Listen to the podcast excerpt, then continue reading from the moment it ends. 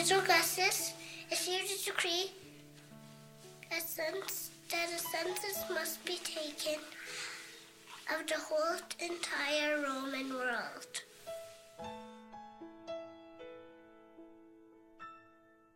This was the first census that took place. That Quirinius was governor of Syria.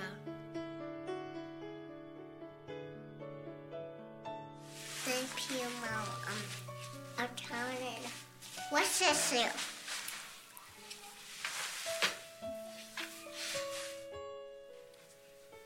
So Joseph went up from the town of Nazareth in Galilee to Judea, to Bethlehem, the town of David, because he was in the house and the line of David. He went through the bedroom of Mary. He trusted me to him, his second child.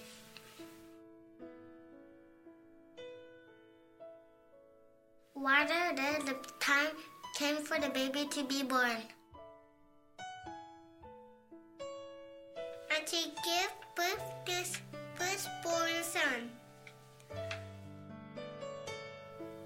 She wrapped her in cloths and put him in a manger because there was no guest room available. So he was suffered, living out in a field nearby. He was a few flock of sheep.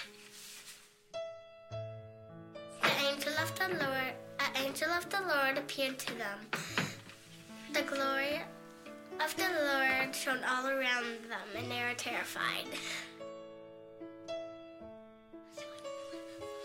But the angel said to them, Do not be afraid. I'll bring you good news for that will cause great joy for all the people.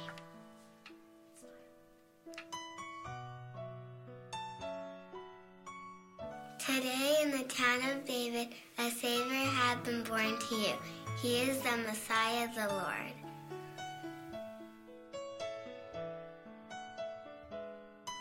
Sign to you. You will find a way, wrapped in clothes, lying in a manger.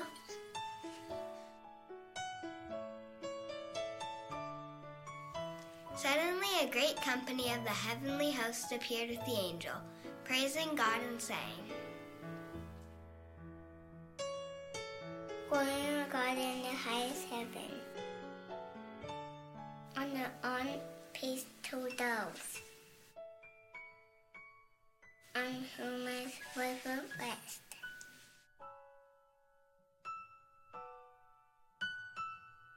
When the angel have left them and come to heaven, the shepherds said to one another, Let's go to Bethlehem to see this thing that has happened, which the Lord has told us about. So they hurried off and found Mary and Joseph and the baby lying in the manger. And they had seen him. They spread the out. You have told them about the sight. And all who amazed at what the shepherd said to them.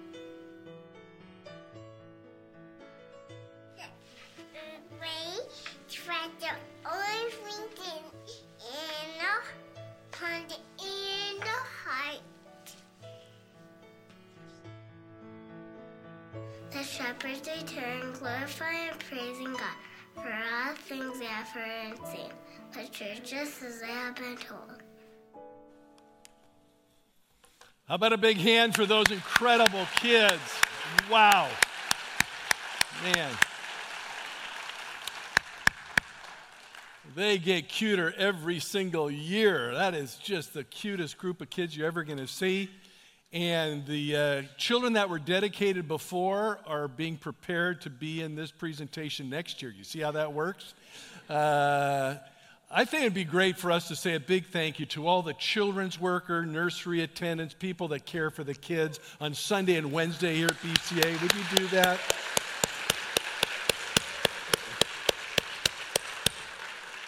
A couple of weeks ago, I gave a shout out saying, hey, we want to start Sunday school on January the 8th, and we need more teachers in the elementary.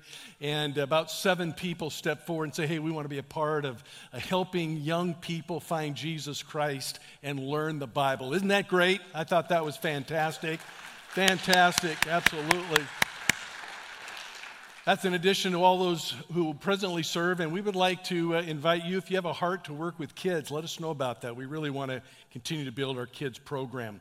Well, the children read our scripture for today. Actually, they quoted it. They memorized it and shared the scripture that I was going to read today. So I'm not going to read us through that very same passage, but you can find it in Luke chapter uh, 2, uh, verse about 8 through 20, actually leading into, uh, into that passage.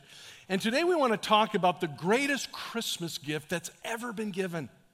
The shepherds heard the proclamation from the angels. They went to the side of Jesus Christ and found him. And the Bible says, as we just heard uh, the children tell us, they left praising and worshiping and glorifying God. And today, people continue to worship God. Not just shepherds, but everybody continues to worship Jesus Christ as King of Kings and Lord of Lords.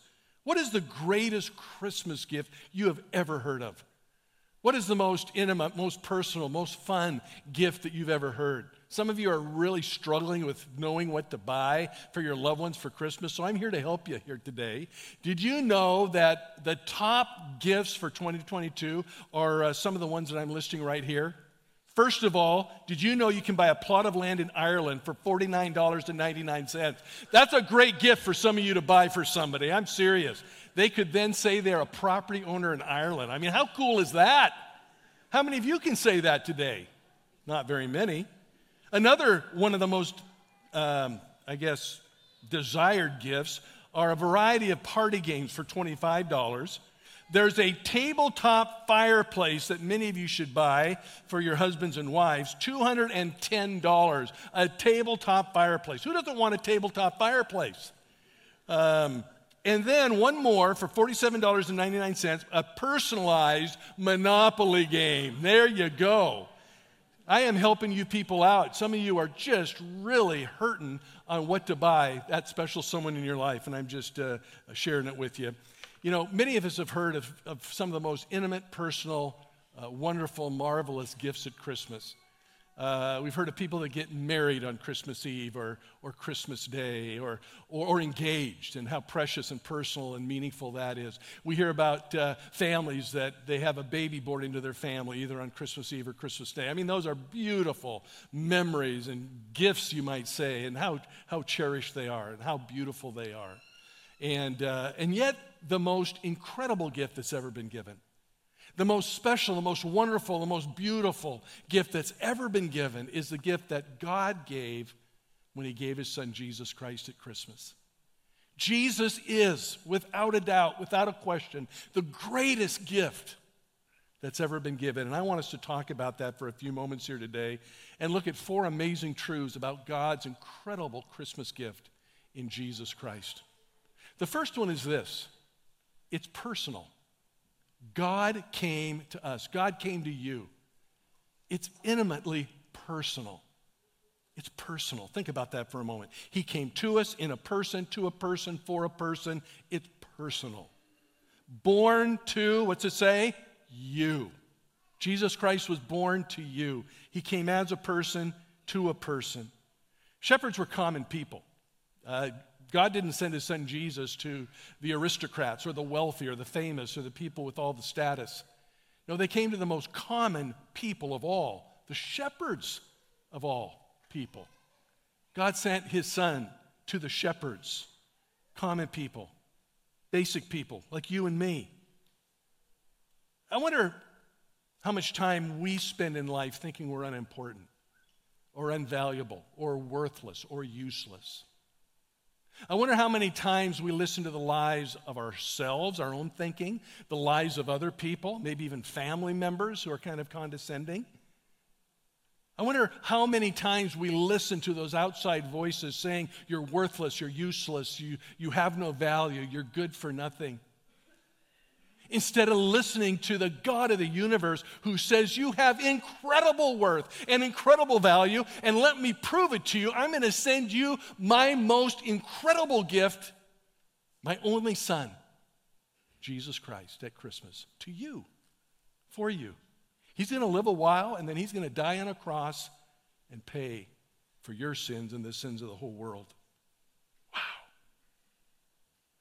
Nothing comes close.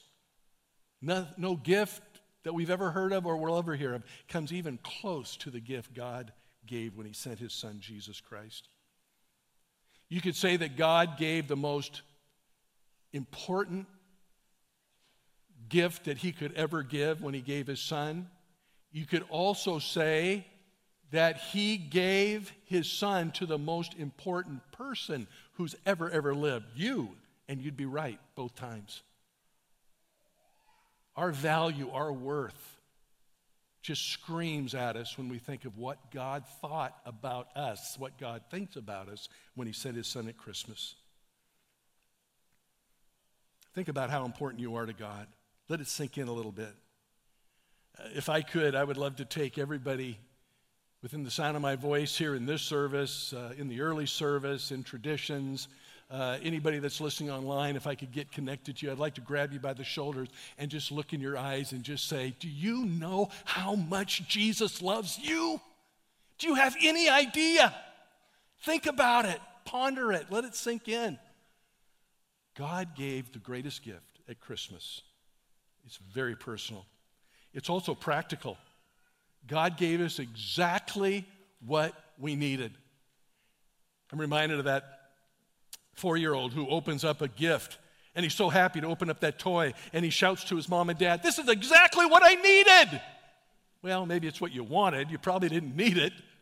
I remember, uh, I don't know why I thought of this, but uh, uh, it was a funny story at the time. But uh, one of my younger brothers was probably about 10 years old. And my mom and dad got him an omelet maker for Christmas. An omelet maker.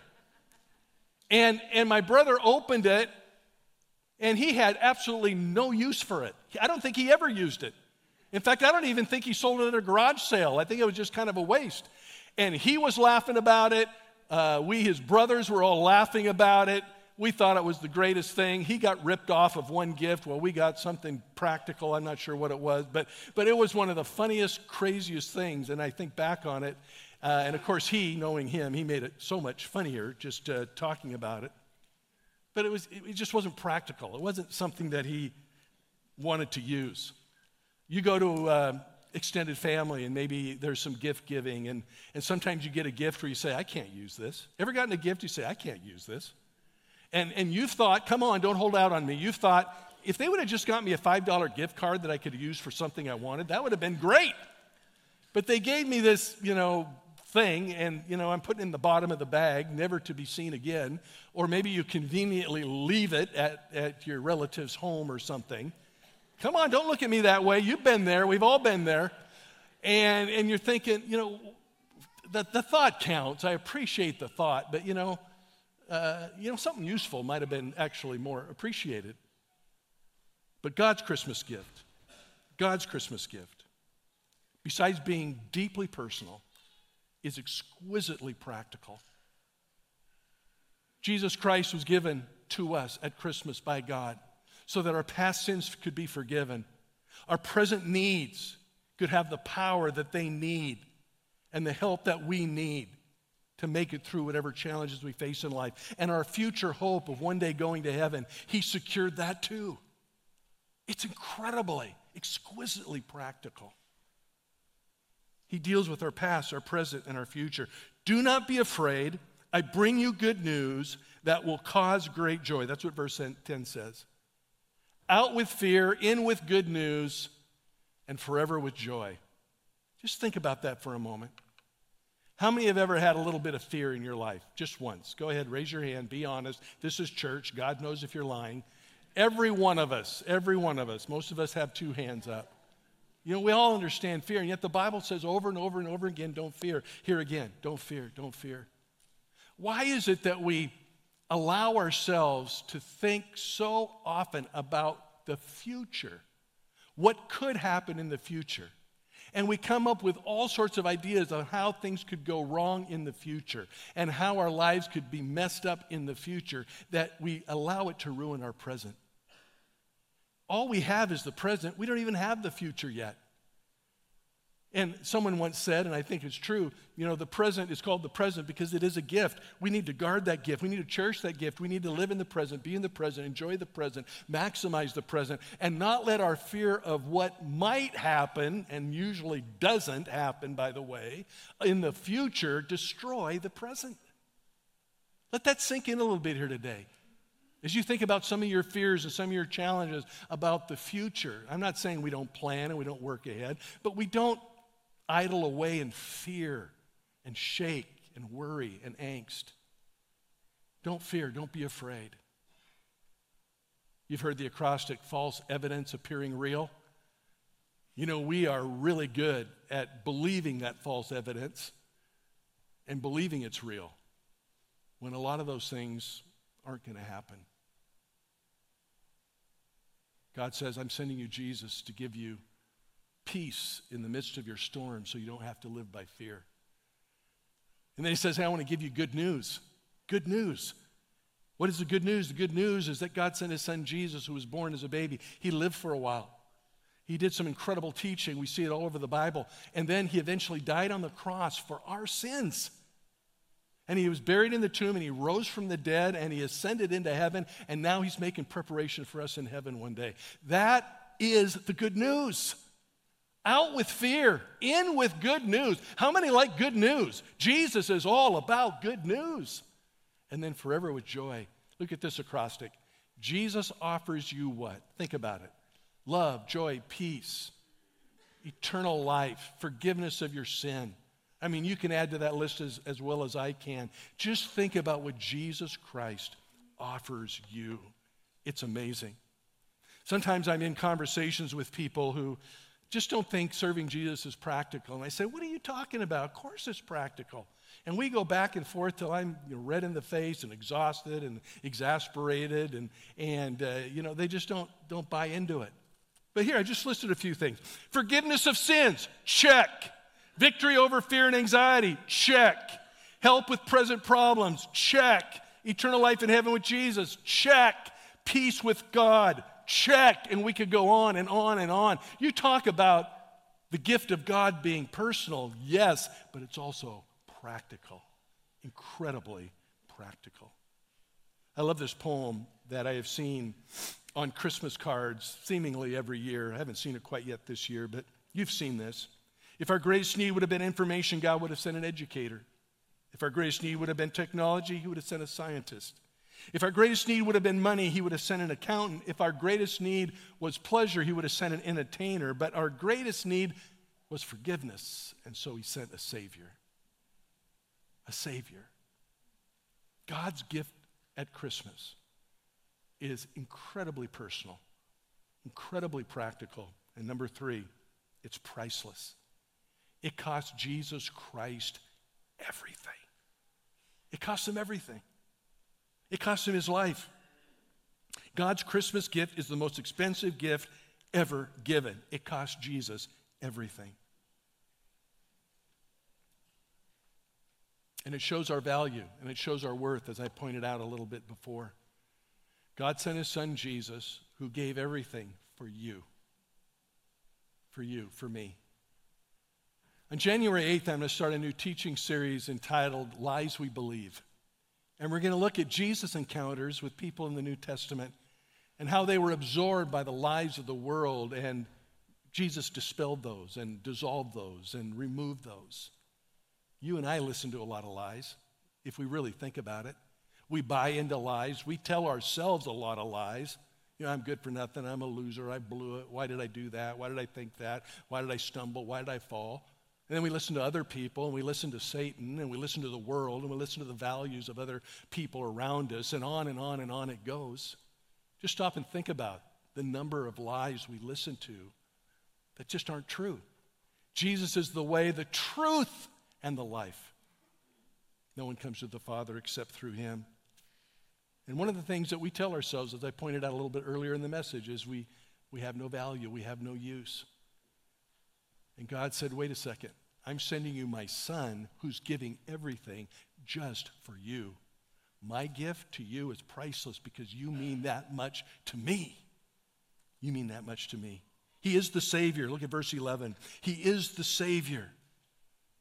He came to save you from your sins. He came to save you and give you the hope of everlasting life. One of the beautiful scriptures in the Bible about Jesus Christ being our Savior is one tucked away here in Isaiah chapter 53, verse 4. It says, Surely He took up our pain. Surely He bore our suffering. Yet we consider Him punished by God, stricken by Him, and afflicted. But he was pierced for our transgressions, he was crushed for our iniquities. The punishment that brought us peace was on him, and by his wounds we are healed. We all, like sheep, have gone astray. We have gone our own way, and the Lord has laid on him the iniquity of us all. He was oppressed and afflicted, yet he did not open his mouth. He was led like a lamb to the slaughter, and as a sheep before its shearers is silent, so he did not open his mouth. Jesus Christ came as that perfect sacrificial lamb to give everything for me, for you. I want to encourage you to do one thing uh, this Christmas above all that you already have planned. And for some of you, it may take t- 10 minutes. For others of you, it may take hours because you really want to you know, devote some time to it. But I'd like you sometime this Christmas to find just a little time, just you all alone, maybe with your Bible, and just to pray and think and write out your worship, write out your prayer, write out your gratitude, write out a prayer of thanksgiving to the Lord. You say, Rob, I'm not really a writer. I'm not really into journaling. I'm not into that. That's okay. You don't have to be, except this one time. I encourage you, I invite you to just go a little deeper, think a little more specifically about your love and devotion to Jesus Christ, what he means to you as you consider him coming at Christmas on a mission to live a short life and to eventually die for your sins and for the sins of the whole world. I've taken time here this week to do that very thing, just as an example. And the print's a little small on the screen, so I'm going to read it out loud. Jesus, my King of kings and Lord of lords, you came to earth as a servant and a pauper. Born as a sweet, precious baby in a manger, not a palace, you humbly came to serve and save. Your soft, tiny infant hands were made not to touch satin or gold or riches or rubies, but to touch a leper's open wound, to wipe away a widow's weary tear, to heal a blind man's eyes, and to draw on the ground while compassionately saving the life of an adulteress which incidentally is representative of all of us sinners. Your tiny hands and feet were not made to hold a king's scepter or wave from a palace balcony, but were reserved for a Roman cross nailed there by long Roman spikes. Your tiny head would not bear a crown of jewels, but a crown of thorns. Your brow would not sweat ordinary drops of perspiration, but in your anguish for the excruciating pain that awaited you on our behalf, you would sweat drops of blood staining Gethsemane soil. Your precious little heart and spirit would not be buoyed by the applause and praise of the multitudes, but rather ravaged by the cancer of our sin, crushed under the weight of our own sorrow for us, and pierced by the spear of our rejection. Baby Jesus, sweet and mild, you came to give us everything by giving your all. And we worship you with all that we have for all of our days. No greater love has man than this, than a man lay down his life for his friends. I'm in awe to be considered your friend. I'm in awe to be considered someone worthy of your love someone so undeserving, but nevertheless a recipient of your grace filled sacrifice. You are my everything, and I will serve you forever. Amen. Write out your worship, write out your praise, write out your prayers. Take just a moment this Christmas season and just get alone with God. Put pen to paper. Get on your laptop and just write out your personal expression of gratitude for his personal gift, his practical gift, his priceless gift given us in the person of Jesus Christ. And there's one more God's gift is permanent, it will last forever and ever. It was a gift he gave then, it's a gift he gives now, and it's a gift that will last forever and ever. Then, now, and forever. Then, now, and forever. Forever and ever. God's gift of Jesus is unending. So much as life is unsure, insecure, unstable, fickle, but not God's gift of Jesus. Jesus is true and forever and ever and ever. It says in verse 11, He's the Messiah, He's the Lord, He's the King of the universe, He's the Master, sovereign of all creation. He is the one that those that came before were looking to. He came as the prophesied Messiah, born as a baby. He lived and then he died for our sins. There's a scripture in Isaiah chapter 9 that we like to read every Christmas. And it's really a powerful scripture to read throughout the year. It says, For unto us a child is born, unto us a son is given, and the government will be on his shoulders, and he will be called Wonderful Counselor, Mighty God, Everlasting Father, and Prince of Peace. Of the greatness of his government and peace, there'll be no end. He will reign on David's throne and over his kingdom, establishing and upholding it with justice and righteousness from that time on and forever. The zeal of the Lord Almighty will accomplish this. I love the, the use of the word will. He will be called, not he was or one day might, but he will be called Wonderful Counselor, Mighty God, Everlasting Father, and Prince of Peace. This is what he will be called. And I want us just to pause here for just a moment before we wrap things up. And I want you to think about those four names of God and what those mean to you personally. As you think of the permanency of Christ and the permanent gift of God's Son, Jesus, who he gave to you, he gave to me. I want you just to think for a moment about him as wonderful counselor. He is supremely wise. Where do you need God's direction and guidance as you have decisions to make? Where do you need God to give you wisdom as you seek to make important, important decisions? Maybe not at the close of this year, but maybe at the very beginning of a new year. He is your wonderful counselor. Turn to him, call upon him. He will help you. He's also our mighty God, which speaks to his unlimited power. What challenging circumstances do you find yourself in? Where do you need God's power and God's ability and God's might to help you through a difficult circumstance? You see, I don't know where to turn. I don't know how I'm going to deal with this or that. Go to your mighty God, the Almighty, all powerful, all sufficient one, and just show your dependency and, and complete devotion to Him and your need for His help. He's our ever, everlasting Father, which speaks to His loving presence. Think of His compassion, think of His empathy. What emotional pain are you dealing with? Where do you need God's help and healing? Some of you have been broken. You have been fractured. You've been fragmented. You've been hurt. You're living with private pain and personal pain and emotional pain of one kind or another. Turn to Jesus. He is our everlasting Father. He has more compassion, empathy, and love than we would ever need. He's also our Prince of Peace. He provides calm assurance. In what ways is your life chaotic and conflicted? Where do you need calm? Where do you need God's comfort? He's our wonderful counselor, our mighty God, our everlasting Father, and our Prince of Peace. And it's permanent, forever and ever. Here's what Gabriel, the angel, said to Mary in Luke 1:32. He will be great and will be called the Son of the Most High. The Lord will give him the throne of his father David, and he will reign over the house of David, of Jacob, forever and ever. His kingdom will never end. This Christmas, I want to invite you to join me in thanking God for the most incredible gift ever given at Christmas the gift of his son. It's personal, it's practical, it's priceless, and it's permanent. Would you bow your heads with me? Lord, we thank you for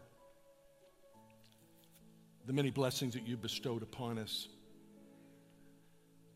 And Lord, we think of the great gift that you've given us at Christmas. But Lord, we want to give you a gift at Christmas. And it starts with us giving our heart, giving our, our soul to you. And friends, I want to encourage all of us to make a, Chris, a Christmas commitment.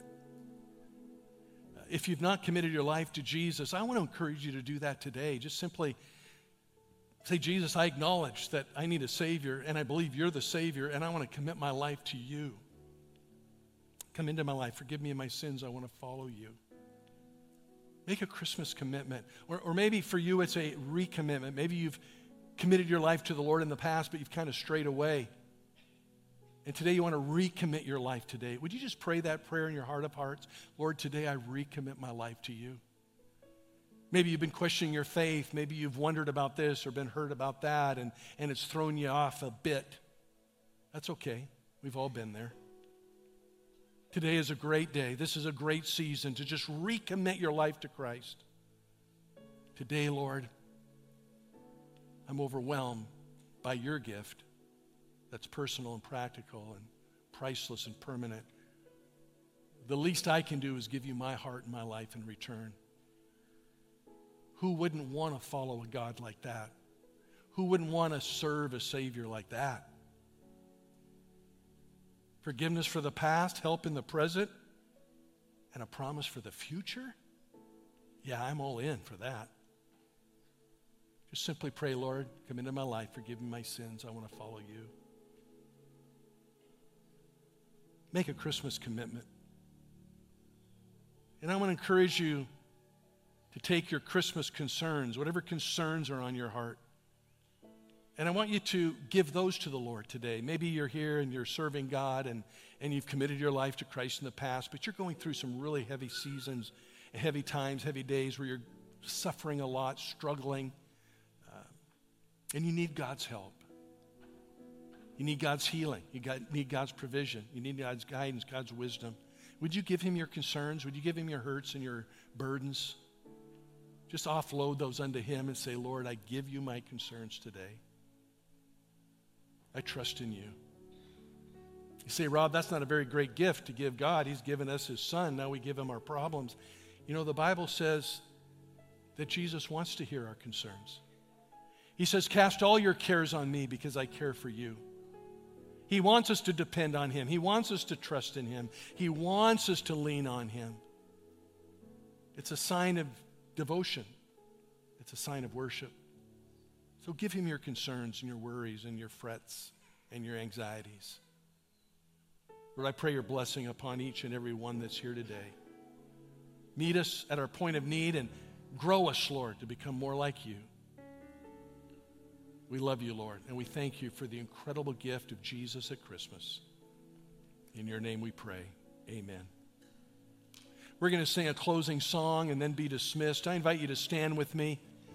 And I'd like to invite our prayer team to come forward during this song. And if you have a special need, a special prayer request, I want to invite you to come and maybe you want to stand in for someone that you know, maybe a family member, and, and pray for them with someone.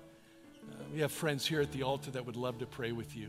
Let's sing together and then we'll be dismissed in just a moment.